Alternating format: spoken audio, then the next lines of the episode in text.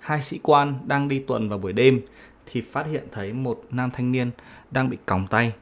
Người này gọi hai người cảnh sát vào và giải thích rằng mình vừa mới chạy trốn khỏi một gã điên đang có ý định giết mình. Khi hai người cảnh sát này tìm tới căn hộ mà người đàn ông này vừa mới chạy ra thì họ không thể ngờ được những gì họ tìm thấy.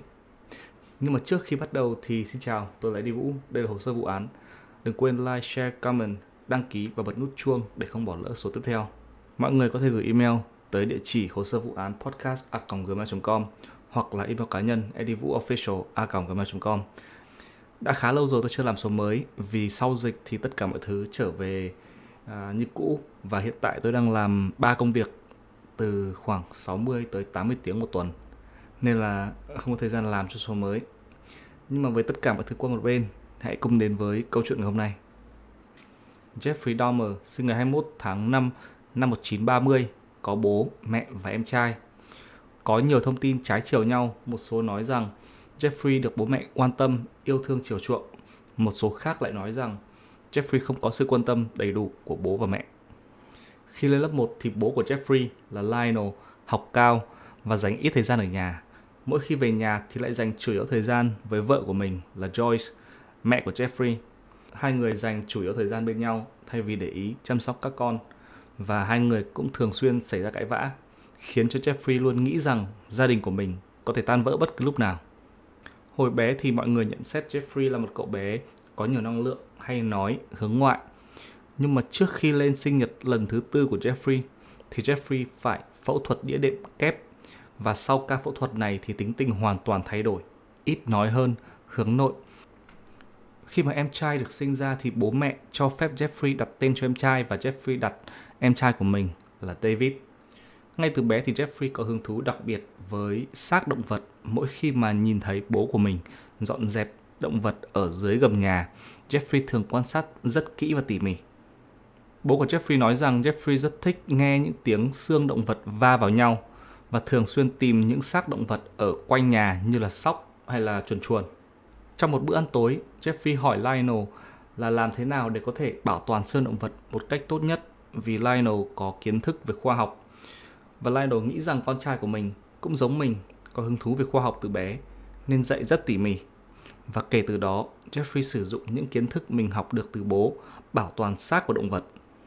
Ngoài sưu tập những xương động vật ở xung quanh nhà, Jeffrey còn ra đường lớn tìm những động vật mà bị ô tô cán chết, mang về nhà, chặt đầu phanh thây. Một lần thì Jeffrey phát hiện thấy xác của một chú chó, mang về, chặt đầu sau đó dùng ghim găm thi thể của chú chó lên một thân cây và lấy hộp sọ cắm vào một cái gậy và cắm gậy xuống dưới đất. Khi mà Jeffrey lên 14 tuổi thì bắt đầu uống bia, uống rượu thường xuyên và thường giấu bia rượu ở trong áo khoác của mình. Giáo viên nhận xét Jeffrey là một người hướng nội, ít bạn, học lực chung và chơi tennis khá. Tới tuổi dậy thì thì Jeffrey biết rằng mình là gay và quyết định không nói cho bố mẹ. Tại thời điểm này, Jeffrey cũng bắt đầu mơ tưởng tới việc thống trị hoàn toàn bạn tình của mình là các nam giới và thường xuyên mơ tưởng tới phần ngực và thân của nam giới trước khi ngủ để thỏa mãn. Khi lên 16 tuổi, Jeffrey thấy một nam giới tập thể dục chạy qua mặt của mình. Jeffrey đưa mắt nhìn theo và bắt đầu có ham muốn rằng mình sẽ muốn đánh cho người này bất tỉnh rồi sau đó sẽ cưỡng hiếp. Sau đó vài ngày, Jeffrey mua một cây gậy bóng chày và phục sẵn ở trên con đường đó. Mà may mắn thay là nam giới đó không chạy qua ngày mà Jeffrey phục. Năm 1977, điểm số của Jeffrey tụt dốc. Mẹ của Jeffrey là Joyce, ngoại tình và hai bố mẹ ly dị. Bố của Jeffrey chuyển ra ngoài sống.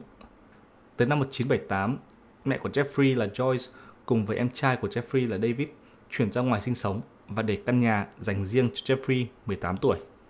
3 tuần sau khi mà tốt nghiệp trung học thì vào ngày 18 tháng 8 năm 1978, Jeffrey đang lái xe thì phát hiện thấy Stephen Mark Hicks đang muốn đi nhờ xe tới một buổi biểu diễn ca nhạc. Jeffrey dừng xe và đồng ý giúp Stephen tới buổi biểu diễn ca nhạc, nhưng mà nói trước hết thì hai người sẽ cùng nhau về nhà uống bia rượu, nói chuyện nghe nhạc. Và khi đang lái xe thì Jeffrey tập trung sự chú ý vào ngực của Stephen. Hai người cùng nhau về nhà nói chuyện, uống rượu, nghe nhạc. Và khi mà Stephen có nhắc tới gu của những người phụ nữ mà mình thích thì Jeffrey biết rằng là Steven sẽ không đồng ý để quan hệ với mình. Sau khi mà Steven nói rằng mình muốn rời đi, Jeffrey lấy cây tạ 4 cân rưỡi đánh vào đầu của Steven hai lần. Sau đó dùng phần tay cầm siết cổ Steven tới chết. Sau khi Steven ngừng thở, Jeffrey lột hết quần áo của Steven ra, sờ khắp cơ thể của Steven, rồi sau đó đứng dậy và thủ dâm ngay trên thi thể mình vừa mới giết. Sau đó lôi xác của Steven xuống tầng hầm. Ngày hôm sau, Jeffrey phanh thây thi thể của Steven ra thành nhiều mảnh, rồi chôn ở sân sau. Vài tuần tiếp theo, Jeffrey đào mộ lên rồi lọc thịt ra khỏi xương, cho thịt vào axit để hòa tan, rồi đổ vào vệ sinh, còn phần xương thì nghiền vụn ra và giải ở khắp sân sau. 6 tuần sau đó, bố của Jeffrey cùng hôn thê mới về nhà và thấy Jeffrey đang sống một mình và thuyết phục Jeffrey là hãy đi học đại học và còn nói rằng mình sẽ trả tiền trước cho Jeffrey. Nhưng mà chỉ sau 3 tháng, Jeffrey bỏ học vì tật nghiện rượu. Tháng 1 năm 1979, Jeffrey nghe theo lời bố tham gia quân đội làm quân y trong vòng 2 năm, nhưng rồi cũng bị đuổi vì tật uống rượu của mình quá nhiều. Năm 1981, sau khi ra khỏi quân ngũ, Jeffrey xin làm việc trong một quán bán đồ ăn nguội và thuê khách sạn ở gần đó. Không muốn nói chuyện này với bố vì sợ rằng bố mình sẽ lại thất vọng. Nhưng mà tật xấu không bỏ. Jeffrey thay vì sử dụng tiền lương để trả tiền phòng thì lại dùng tiền lương để mua rượu và sau một hồi thì cũng bị đuổi. Và lần này thì mình nói với bố. Khi về nhà thì bố và mẹ kế của Jeffrey nói rằng Jeffrey phải giúp họ làm việc nhà thì họ mới cho tiền để tiêu. Jeffrey đồng ý và chỉ sau 2 tuần, Jeffrey bị bắt vì say xỉn ở nơi công cộng. Tháng 12 năm 1981, Jeffrey chuyển về và sống cùng với bà của mình. Bà của Jeffrey là một trong số ít người tỏ vẻ yêu thương với Jeffrey. Ban đầu thì Jeffrey cũng tỏ vẻ mình là người cháu ngoan, cùng bà đi tới hội chợ, đi tới nhà thờ, giúp bà làm việc nhà, nhưng có điều tật xấu uống rượu và hút thuốc thì không bỏ. Năm 1982, Jeffrey làm việc trong một nhà máy lấy máu và chỉ sau 10 tháng thì cũng bị đuổi vì tật uống bia uống rượu của mình quá nhiều. Hai năm tiếp theo thì bà của Jeffrey thường xuyên cho Jeffrey tiền để mua đồ cá nhân như là bia rượu. Không lâu sau đó, Jeffrey bị bắt khi mà đã khỏa thân trước 25 người, bao gồm cả phụ nữ và trẻ em. Tháng 1 năm 1985, Jeffrey làm việc cho một công ty sản xuất sô-cô-la. Một lần khi đi đọc sách ở trong thư viện thì một người viết giấy và gửi cho Jeffrey. Tờ giấy nói rằng người này muốn quan hệ tình dục bằng miệng cho Jeffrey. Jeffrey từ chối. Nhưng sau đó thì những ham muốn tình dục của Jeffrey trở lại và Jeffrey bắt đầu đi tới những quán bar, những quán sauna dành riêng cho người gay. Cuối năm 1985, Jeffrey thường xuyên tới những quán bar, tới những quán sauna dành riêng cho người gay. Và Jeffrey cảm thấy khó chịu và không thích cách mà bạn tình di chuyển quá nhiều trong khi quan hệ. Sau này, Jeffrey còn nói rằng tôi bắt đầu coi họ giống như là công cụ thay vì là con người. Tháng 6 năm 1986, Jeffrey bắt đầu dùng thuốc ngủ, bỏ vào bia rượu và cho người tình uống. Và khi họ ngủ thì Jeffrey mới cưỡng hiếp. Vì cần lượng lớn thuốc ngủ, nên Jeffrey thường xuyên bảo với nhân viên nhà thuốc là tôi làm ca đêm và phải uống thuốc để ngủ ngày. Khi bị quán massage phát hiện thì Jeffrey mời các nam giới về khách sạn của mình. Một lần, Jeffrey đọc báo thì thấy một nam giới 18 tuổi, chết trẻ và có ý định là sẽ dùng xẻng tìm tới mộ, đào lên để quan hệ. Nhưng mà khi ra tới nơi thì đất quá cứng nên Jeffrey đã phải đi về. Tháng 9 năm 1986, Jeffrey bị phát hiện là đang thủ dâm ở trước mặt một cậu bé 12 tuổi và bị phạt một năm quản thúc. 15 tháng 11 năm 1987, Jeffrey gặp Stephen Tuomi tại một quán bar dành riêng cho người gay và hai người cùng nhau về lại khách sạn Ambassador của Jeffrey đã thuê ở trước đó. Theo lời của Jeffrey thì hắn nói rằng mình không có ý định là sẽ giết Steven mà chỉ có ý định là sẽ chuốc thuốc rồi sau đó cưỡng hiếp và sàm sỡ cơ thể của Steven. Sáng ngày hôm sau, Jeffrey tỉnh dậy và nói rằng mình không thể nhớ được chuyện gì đã xảy ra vào tối ngày hôm qua mà chỉ biết rằng mình tỉnh dậy và nằm ở trên thi thể của Steven. Ngực của Steven có nhiều vết bầm dập và mồm thì chảy máu. Tay của Jeffrey cũng có máu. Nhưng mà Jeffrey không thể nhớ được mình đã làm gì và chuyện gì đã xảy ra vào tối ngày hôm qua. Jeffrey sau đó mua một cái vali lớn và nhét Steven từ khách sạn vào trong vali và mang về nhà. Một tuần sau đó, Jeffrey bắt đầu phanh thây thi thể của Steven, chặt đầu, chặt tay, chặt chân, rồi lọc thịt ra khỏi xương, cắt thịt thành miếng nhỏ, bỏ vào túi ni lông, nghiền vụn xương, rồi sau đó phi tang. Tất cả quá trình kéo dài 2 tiếng đồng hồ. Hai tuần sau đó, Jeffrey lấy đầu của Steven luộc với thuốc tẩy để bảo toàn hộp sọ và sau đó thì sử dụng chính hộp sọ của Steven để thủ dâm. Nhưng sau vài tuần thì hộp sọ trở nên quá giòn và Jeffrey cũng phải phi tang. Vài tuần sau đó, Jeffrey gặp James Daxotor và dụ James về nhà của mình rồi sau đó chuốc thuốc và siết cổ rồi phi tang giống hệt Stephen Tuomi. Hộp sọ của James cũng bị luộc và chỉ sau 2 tuần thì hộp sọ cũng quá giòn và Jeffrey phải vứt đi. 24 tháng 3 năm 1988, Jeffrey gặp Richard Guerrero, 22 tuổi, bisexual và Jeffrey dụ Richard là mình có 50 đô và sẵn sàng đưa cho Richard nếu Richard sẵn sàng về nhà và làm người mẫu để chụp ảnh khỏa thân cho mình. Richard đồng ý. Khi về tới nhà thì Jeffrey dùng dây da siết cổ rồi sau đó quan hệ bằng miệng với thi thể mình vừa mới giết. Và sau đó thì chặt đầu, luộc và giữ trong vài tháng rồi vứt đi.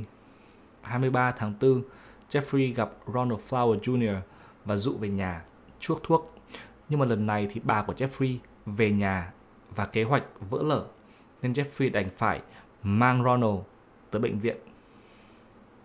Tháng 9 năm 1988, bà của Jeffrey muốn Jeffrey chuyển ra ngoài vì Jeffrey thường xuyên mang chai lạ về nhà và khiến cho căn nhà của bà có một mùi hôi.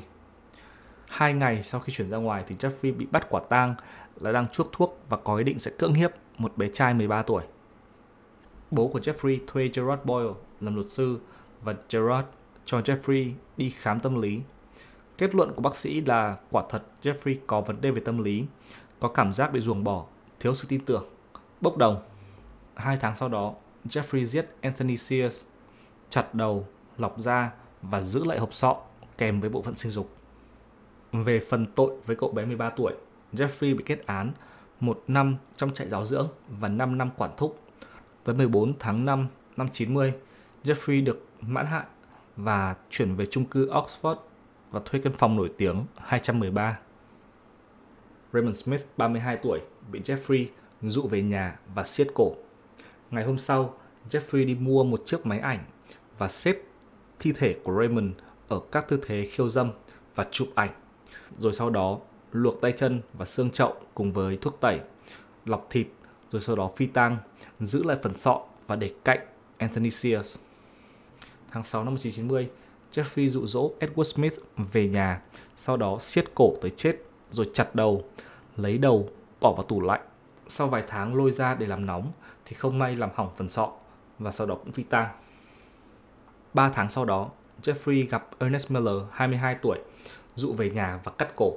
Sau đó Jeffrey dùng máy ảnh và chụp thi thể ở các tư thế khiêu dâm, rồi chặt đầu, vừa hôn đầu, vừa nói chuyện với cái đầu mình vừa mới chặt và tiếp tục phanh thây. Ngoài ra, Jeffrey còn móc tim, lấy phần gân ở tay và chân để vào tủ lạnh để ăn sau này. 24 tháng 9 năm 1990, Jeffrey gặp David Thompson và dụ về nhà, sau đó chuốc thuốc ngủ và khi mà David ngủ thì Jeffrey cảm thấy David không đủ hấp dẫn. Nhưng mà sợ rằng khi mà David tỉnh dậy thì sẽ báo chuyện này với cảnh sát nên tiếp tục siết cổ và phi tang.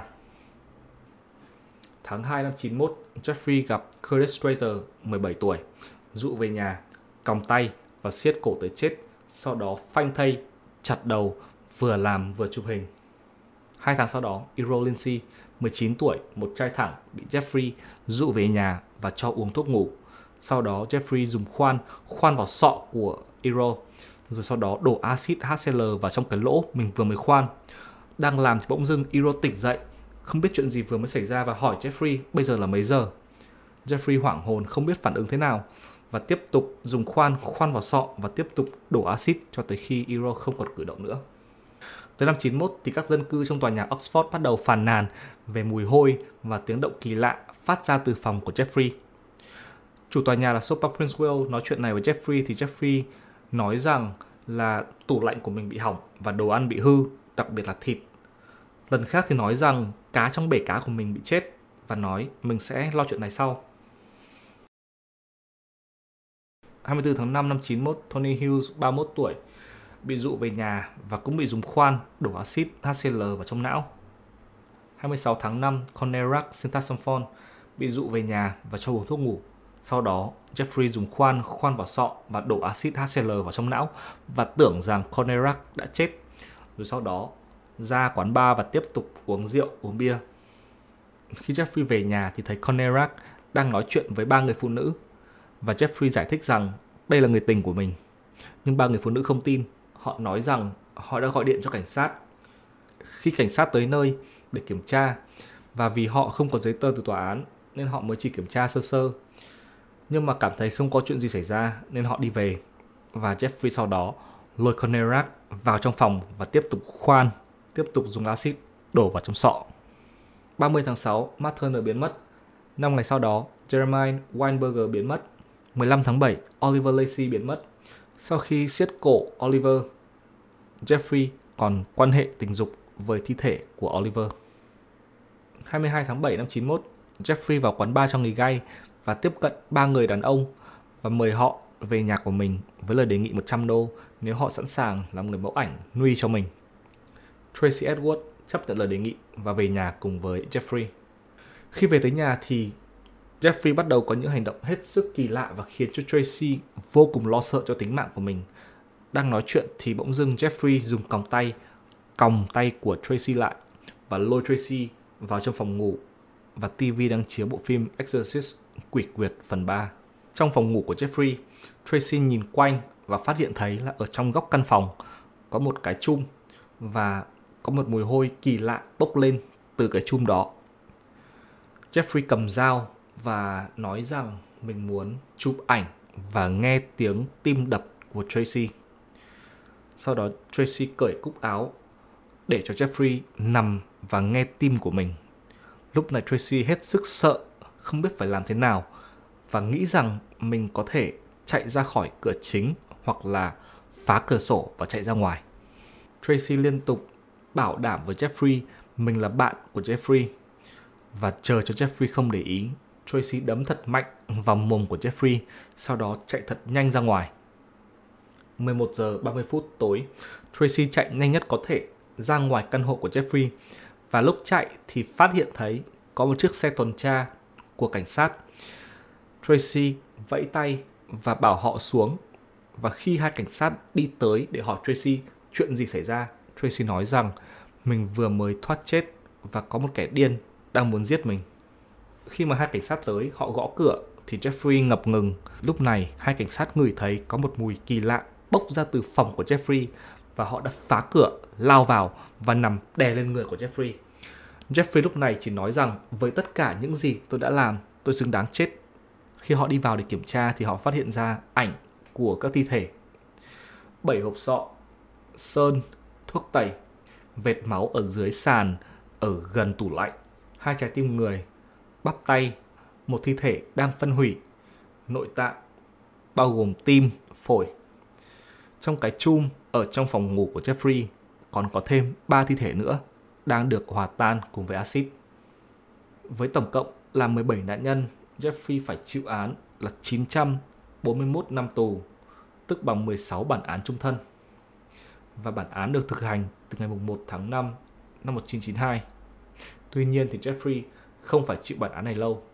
28 tháng 11 năm 94, Jeffrey Dahmer cùng với hai người bạn tù là Christopher Scarver và Jess Anderson đang ở trong phòng tắm ở phòng gym trong tù thì bỗng dưng Christopher dùng xà beng tấn công hai người bạn tù của mình rồi dùng nó đập liên tục vào mặt vào đầu của Jeffrey Dahmer. Và khi Jeffrey không còn cử động nữa thì Christopher dừng lại và ra nói với quản ngục rằng mình vừa mới giết Jeffrey Dahmer và Chúa bắt mình phải làm như vậy. Và đó là tất cả những gì chúng ta có cho câu chuyện ngày hôm nay. Cảm ơn mọi người rất là nhiều. Dù các bạn có đang xem video hay là đang nghe trên Spotify, Apple Podcast hay bất cứ trang nào đi chăng nữa. Cảm ơn mọi người rất là nhiều. Đừng quên like, share, comment, đăng ký và bật nút chuông để không bỏ lỡ số tiếp theo.